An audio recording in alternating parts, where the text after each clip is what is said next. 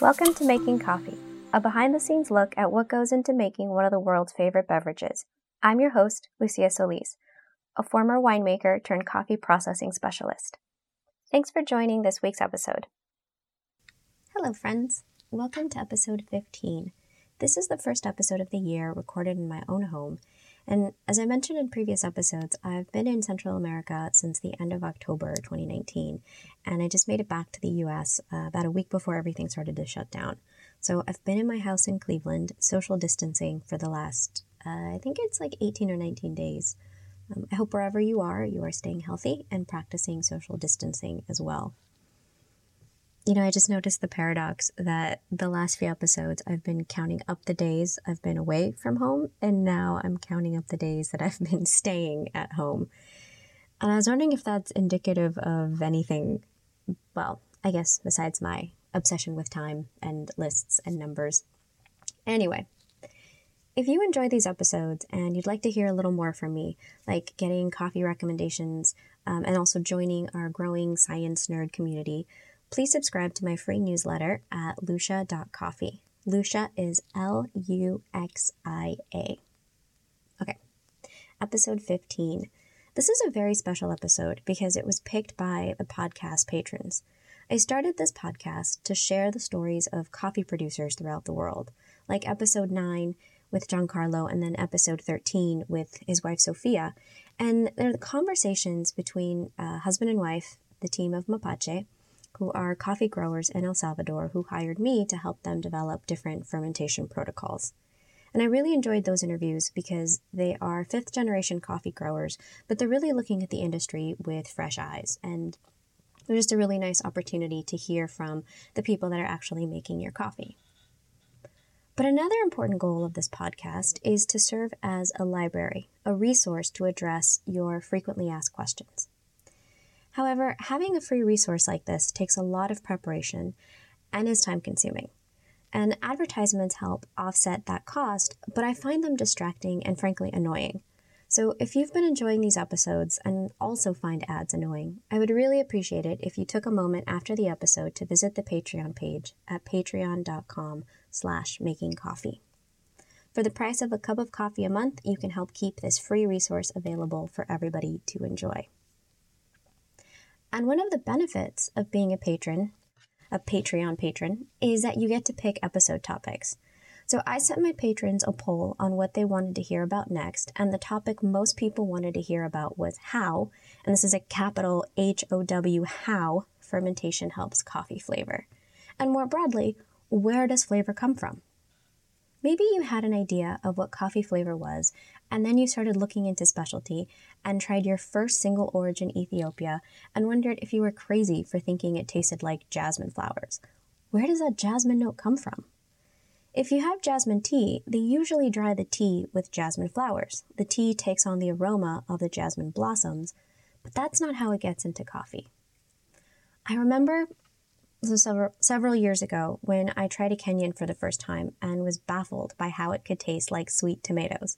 It took me a second. I didn't immediately go to tomatoes. I just had this like really juicy acidity in my mouth. And then my brain just sort of went to like tomato juice, tomato soup. Like how are there tomatoes in my coffee?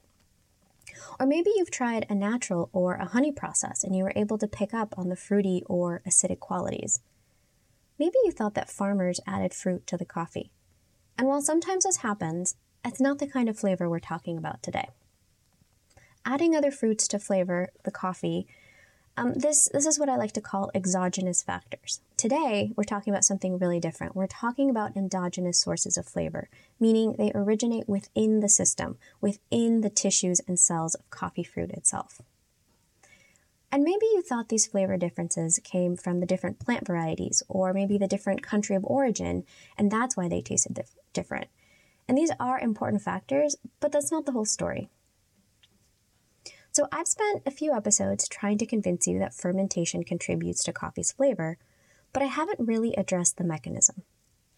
When talking about coffee fermentation, many of us use symbolic phrases like, quote, unlock flavor, or, quote, enhanced complexity or more body. unquote. But how can a liquid beverage have a body? What does it mean to have a body? What is that? And we talk in analogies and metaphors, and we paint these pictures, and it's helpful to simplify a complex topic, but hearing from many of you, you're ready to get more complex. And this type of language is rather ambiguous and sounds more like marketing than science. So I hear your frustration, and I know that I'm guilty of speaking this way too. For example, my favorite analogy for how fermentation impacts coffee flavor is thinking about it as turning up the volume on something, turning up the volume on a song. I like to think that fermentation doesn't write the song, but it can increase or decrease the bass and treble notes. In this analogy, the song comes from the static components like the plant variety, and the intensity of the notes comes from the yeast and bacteria present during the fermentation. Heather, a patron from Colorado, wrote to me asking, "But how do you turn up the volume?" And how is a really great question, and one that I have taken for granted. Because we know that it does, because we can taste it. We can trust our senses to give us feedback. We know what grape juice tastes like, and we know what wine tastes like, and the line between them is called fermentation. Clearly, that is the mechanism responsible to produce flavor. I mean, another line you can draw from grapes to wine is called winemaking, but I promise you, all of the best winemaking techniques and tanks and equipment in the world would not turn grape juice into wine if yeast and bacteria were not involved too. But the confusion with coffee is that that line is not so clear. Hardly anyone who drinks coffee has tasted a coffee fruit. It's not part of a process that we are familiar with. When I first tasted a coffee cherry, I was surprised that the fruit itself was not used for anything. A coffee cherry can taste peachy or like a honeydew melon or have notes of mango and berries. And most of this fruit is thrown away in the process and we only keep the seed. And so coffee fruit tastes nothing like the coffee beverage. So even if you had tasted a fruit, it's really hard to connect that fruit to the black beverage that we drink.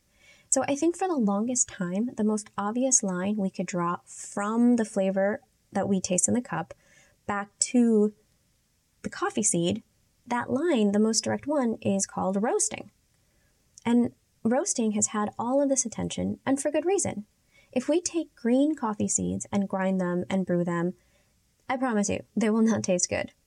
But if you roast the coffee, if you roast those green seeds and then do that same process, you will enjoy the coffee so much more. So clearly, the line we could draw from something tasting bad or just having no flavor to something tasting good and having lots of flavor is roasting. We can more easily connect the Maillard and caramelization reactions to flavor and body development. That makes a little bit more sense when we can, in our minds, connect a dark roast to maybe a heavier body. That seems to make sense. But when we talk about fermentation, it's, like I said, more ambiguous. And then you have people like me telling you about fermentation and how it produces this body and thickness and flavor and acidity. And you're not sure how that fits with what you already know about coffee. And until recently, we have accepted that flavor and body development come from roasting. So which is it? Where does flavor come from? To me, the answer to this question lies in how far back you want to go. So clearly, it comes from roasting. In roasted coffee, scientists have identified over 1,000 volatile compounds. And volatile compounds can also be called odorous compounds. They volatilize and evaporate into the air where we can smell and perceive them. And we know that smell is a really strong component to taste. And we also know that these compounds, they don't exist in green coffee. The coffee seed on its own doesn't have much flavor, or at least a flavor that we like. And this is where I think the coffee industry has made a grave error. Because we couldn't detect flavor in the green seed, we incorrectly assumed that how you get the seed out of the fruit doesn't matter that much, because the flavor comes from roasting. The flavor comes later. It was about the skill of the roaster, the shape of the roasting curve, the technology and the equipment, the brewing methods. That's how we thought flavor got into coffee. And for a long time, the green seeds were seen as interchangeable. And I've never argued that roasting is not responsible for flavor, or that fermentation is more important than roasting. I'm just saying that the concentration of volatile compounds in roasted coffee strongly depends on the composition of the green coffee seed. You can't create the volatile compounds if the non-volatile precursors are not there. And I think most of us will agree with this. This isn't new or radical, or I'm not really saying anything different here. The radical part is that through fermentation, we can change the composition of the seed. It is not static, that we have a very strong influence on the composition of the seeds. We can change these precursors and therefore change the volatile compounds in the roasting process. And now we're going to talk about there's two mechanisms. There's two ways that yeast and bacteria can impact the coffee flavor. So the first one is by creating these non-volatile precursors that are transformed during the roasting process and converted into the odorous molecules that we are familiar with. So examples of non-volatile precursors present in the seed are polysaccharides, lipids, proteins, free amino acids, and organic acids. The other newer way is something that is really brand new. And when I say new, it's really within the last 2 years that we're finally able to prove this. So we used to think that it was all about creating those non-volatile precursors and then still relying on roasting to transform them. We used to think that the yeast and bacteria only created these non-volatile precursors, but the research now shows that there are some odorous molecules that are formed during the fermentation and survive the roasting process, meaning they are not converted. So yeast in coffee can contribute to both volatile and non-volatile molecules. But this may still seem a little fuzzy. So where we're going with this episode next is we're taking the how question to the next level, the molecular level. Imagine you're on a coffee farm in Central America. You walk up to a coffee tree and pick a red ripe coffee cherry. The outer skin already has several species of yeast and bacteria present that have been brought by the wind or rain or birds, even insects. And then when you pick it, you're also contributing your own skin microbes to the cocktail. So you pick several pounds of cherries and you put them into a basket or maybe a cloth sack. Both of these are porous materials that also carry yeast and bacteria from previous harvests and potentially from the soil, because most people keep their bags or baskets on the ground while they pick. So as soon as you pick the cherry, you create an opening that is a wound where it was attached to the tree. And at this moment, the microbes on the outside of the skin now have access to the sugary rich mucilage inside. And at this moment, they can begin to feed. This is the start of the fermentation process as soon as a cherry is picked. And additionally, there may be some bird or insect damage where more juice and mucilage can seep out. And then you put them in the bag. The weight of the cherries on top of the sack is pushing down with perhaps 100 pounds of pressure on the cherries on the bottom. And this is breaking some more and then further exposing more mucilage to the yeast and bacteria that are present. So microbial activity is well underway, and you haven't even left the farm yet.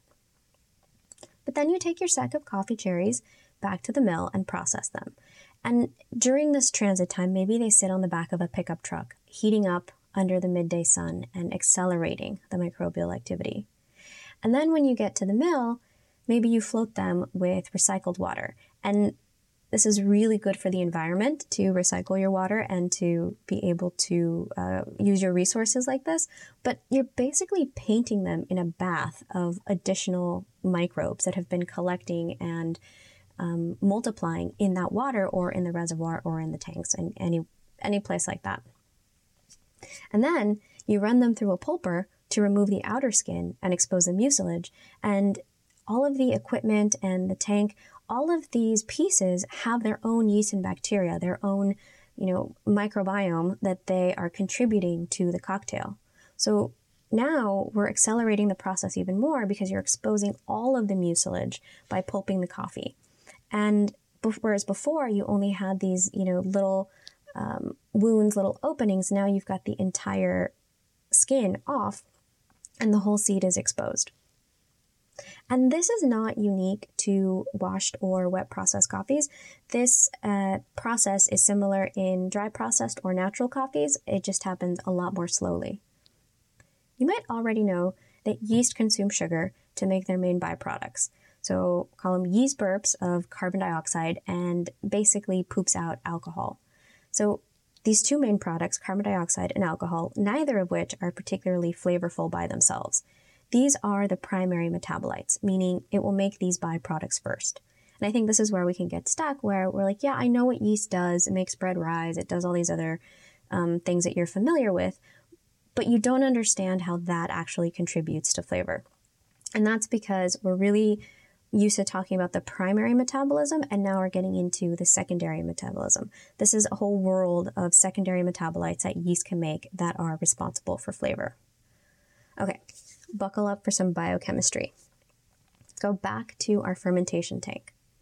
So the exposed coffee pulp doesn't just contain the sugar sucrose. It also contains pectin and peptides. Pectin you're probably familiar with as that gelatinous material, and peptides are just strings of amino acids. And as many of you know, amino acids are important for the Maillard reaction during roasting. So we humans, we like sucrose, but the yeast preferred sugar source is glucose. So a molecule of sucrose is a glucose and a fructose combined.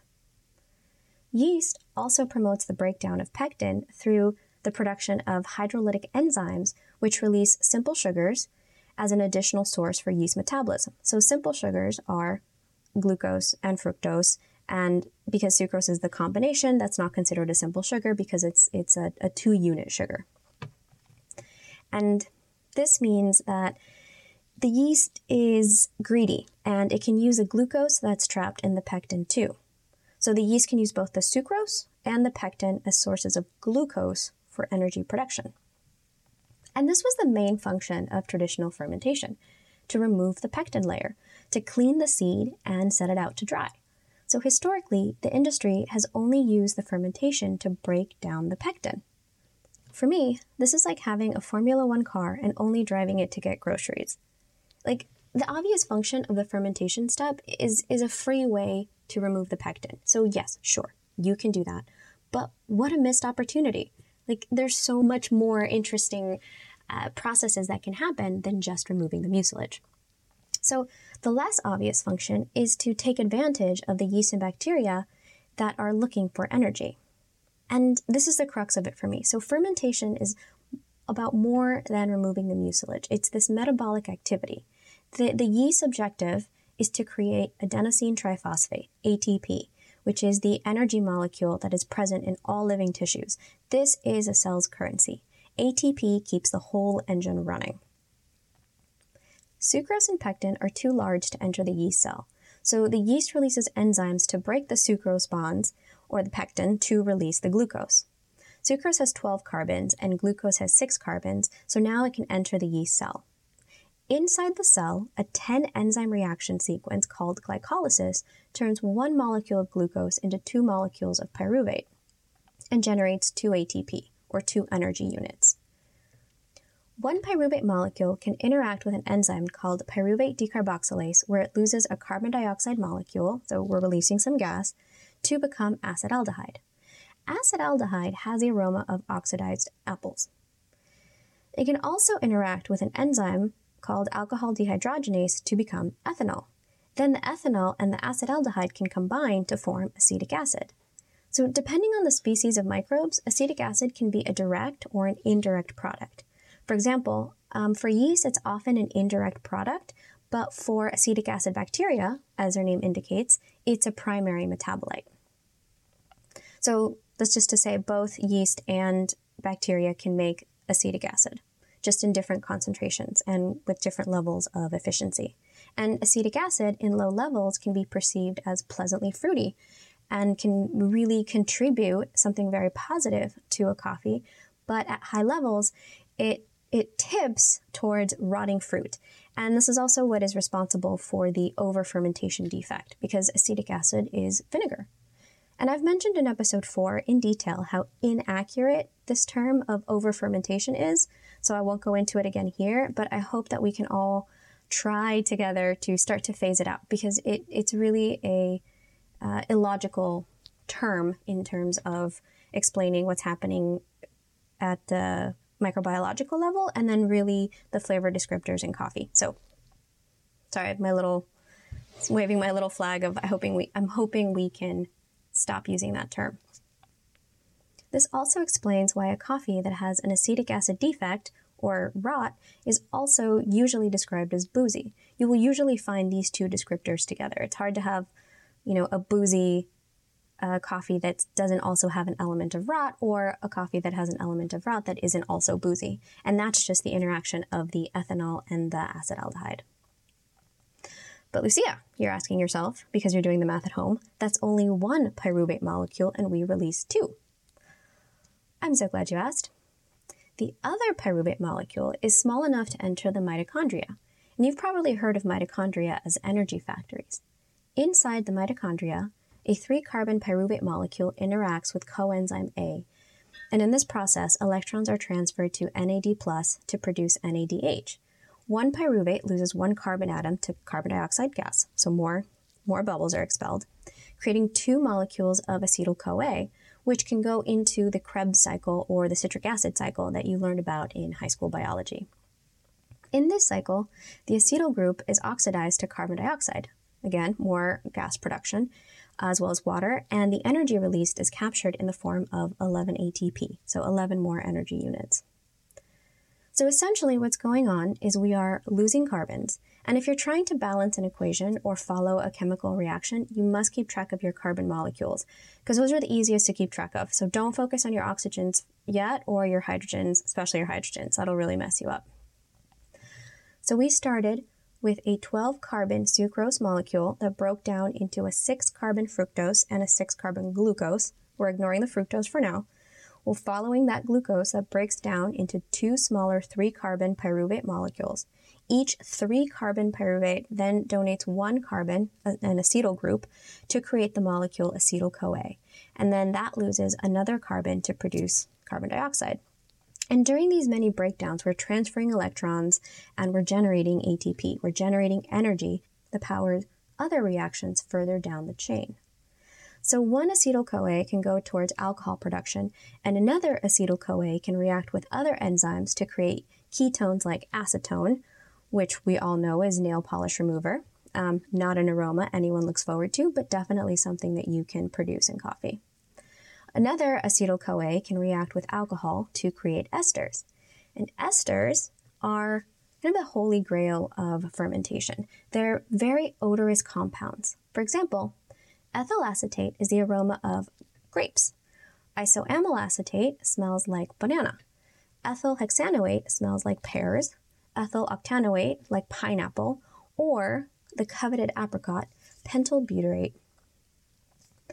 Another way to form an ester is through the combination of amino acids with alcohol, which is also yeast-derived.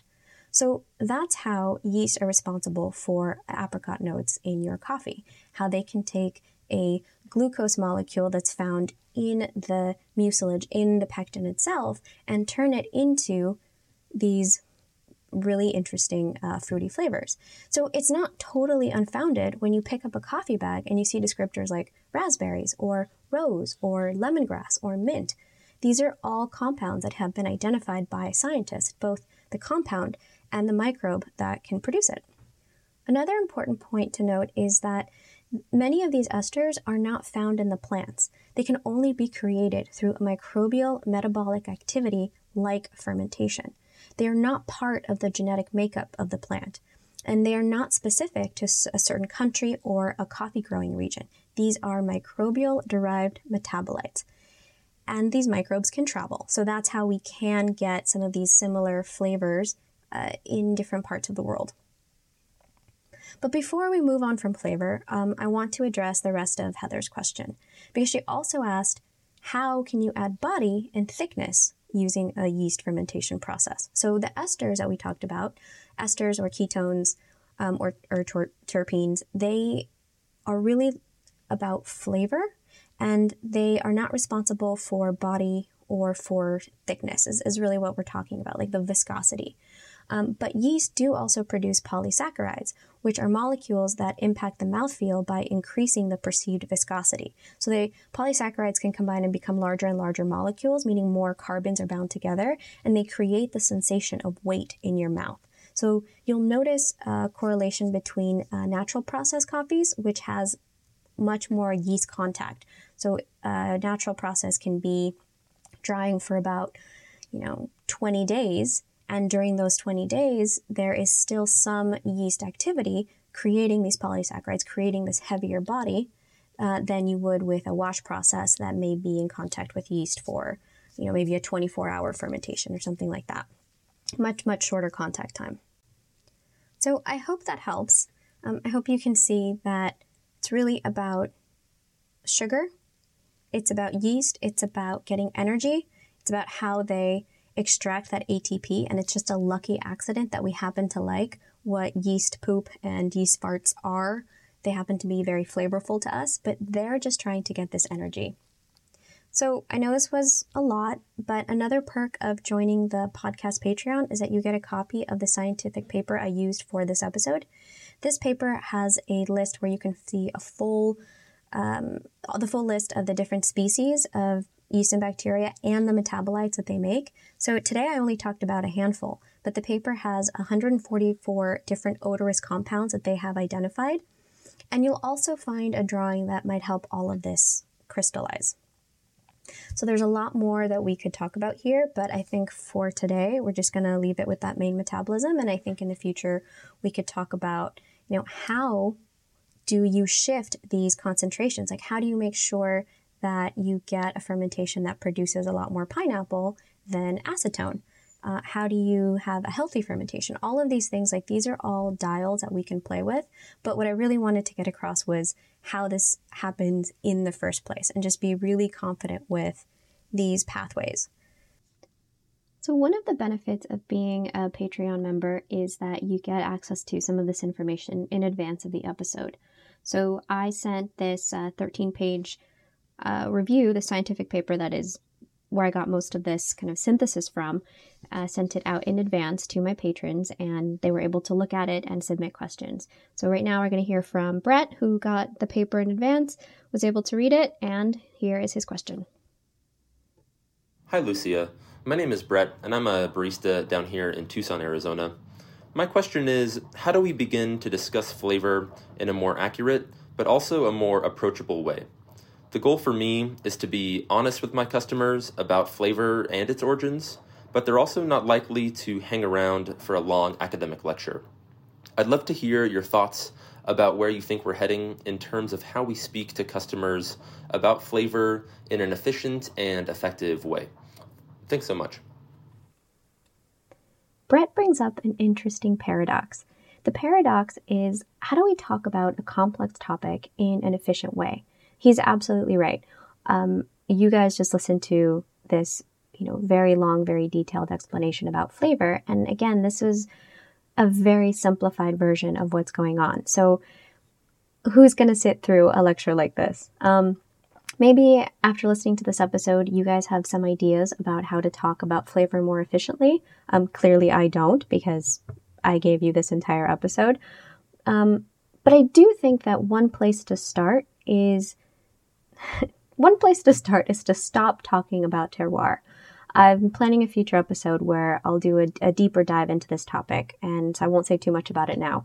But for the moment, let's just press pause on that until I can give you some background and a little bit more information on what that term means and what it can signify. So one thing that I do recommend is try to pivot a little bit. As a barista, if you're trying to communicate what is interesting about the coffee, I think one thing you can do is first mention who grew it. Connect it to the person. Say that it was Ana from Finca Esperanza in Guatemala, or talk about the farm and that this particular farm is bird-friendly certified. Make it specific to what you know about that coffee. And another point, coffee processing is obviously what I find most interesting, but I wouldn't recommend that as the first place to start. For example, if you're describing a coffee as a 48-hour lactic process, submerged fermentation, dried on raised beds in the shade for 17 days, that's obviously very descriptive, but probably means very little to the average coffee drinker. How can a 48-hour fermentation be impressive when you probably don't even know that coffee is fermented? So If you're a busy barista serving coffee to many customers that are maybe just getting into specialty coffee, try to focus on the farmer. Tell them the name of the person who made the coffee that they're drinking. Connect it to a face across the world. I think that's more powerful than trying to parse out if the notes of orange come from a microbial source or from the genetic variety of the coffee plant. And as a barista, you may not know the farmer, so ask your green buyer. And if they don't know, ask the importer. And then if they don't know, well, is that really specialty coffee? You know, it's my observation that specialty is most strongly connected to a score, and that traceability is important and we're talking about it more, but it's really a secondary element. And how can we call a product specialty? How can we hold it up to the highest standards of the industry if we aren't tracking where it came from, including information like the name of the person responsible for growing it, the name of the person who sits at the start of this long value chain? How can it be specialty and also anonymous? Brett, thanks so much for your question. Thank you all for listening to today's episode. I hope this sparked a lot of questions for you about flavor and how we talk about it and how we can do a better job of understanding for ourselves where it comes from, and this really important question of, well, then how do we communicate that? So I'm looking forward to seeing what this sparks in you guys. Thanks again for listening, and remember, life's too short to drink bad coffee. Catch you next time.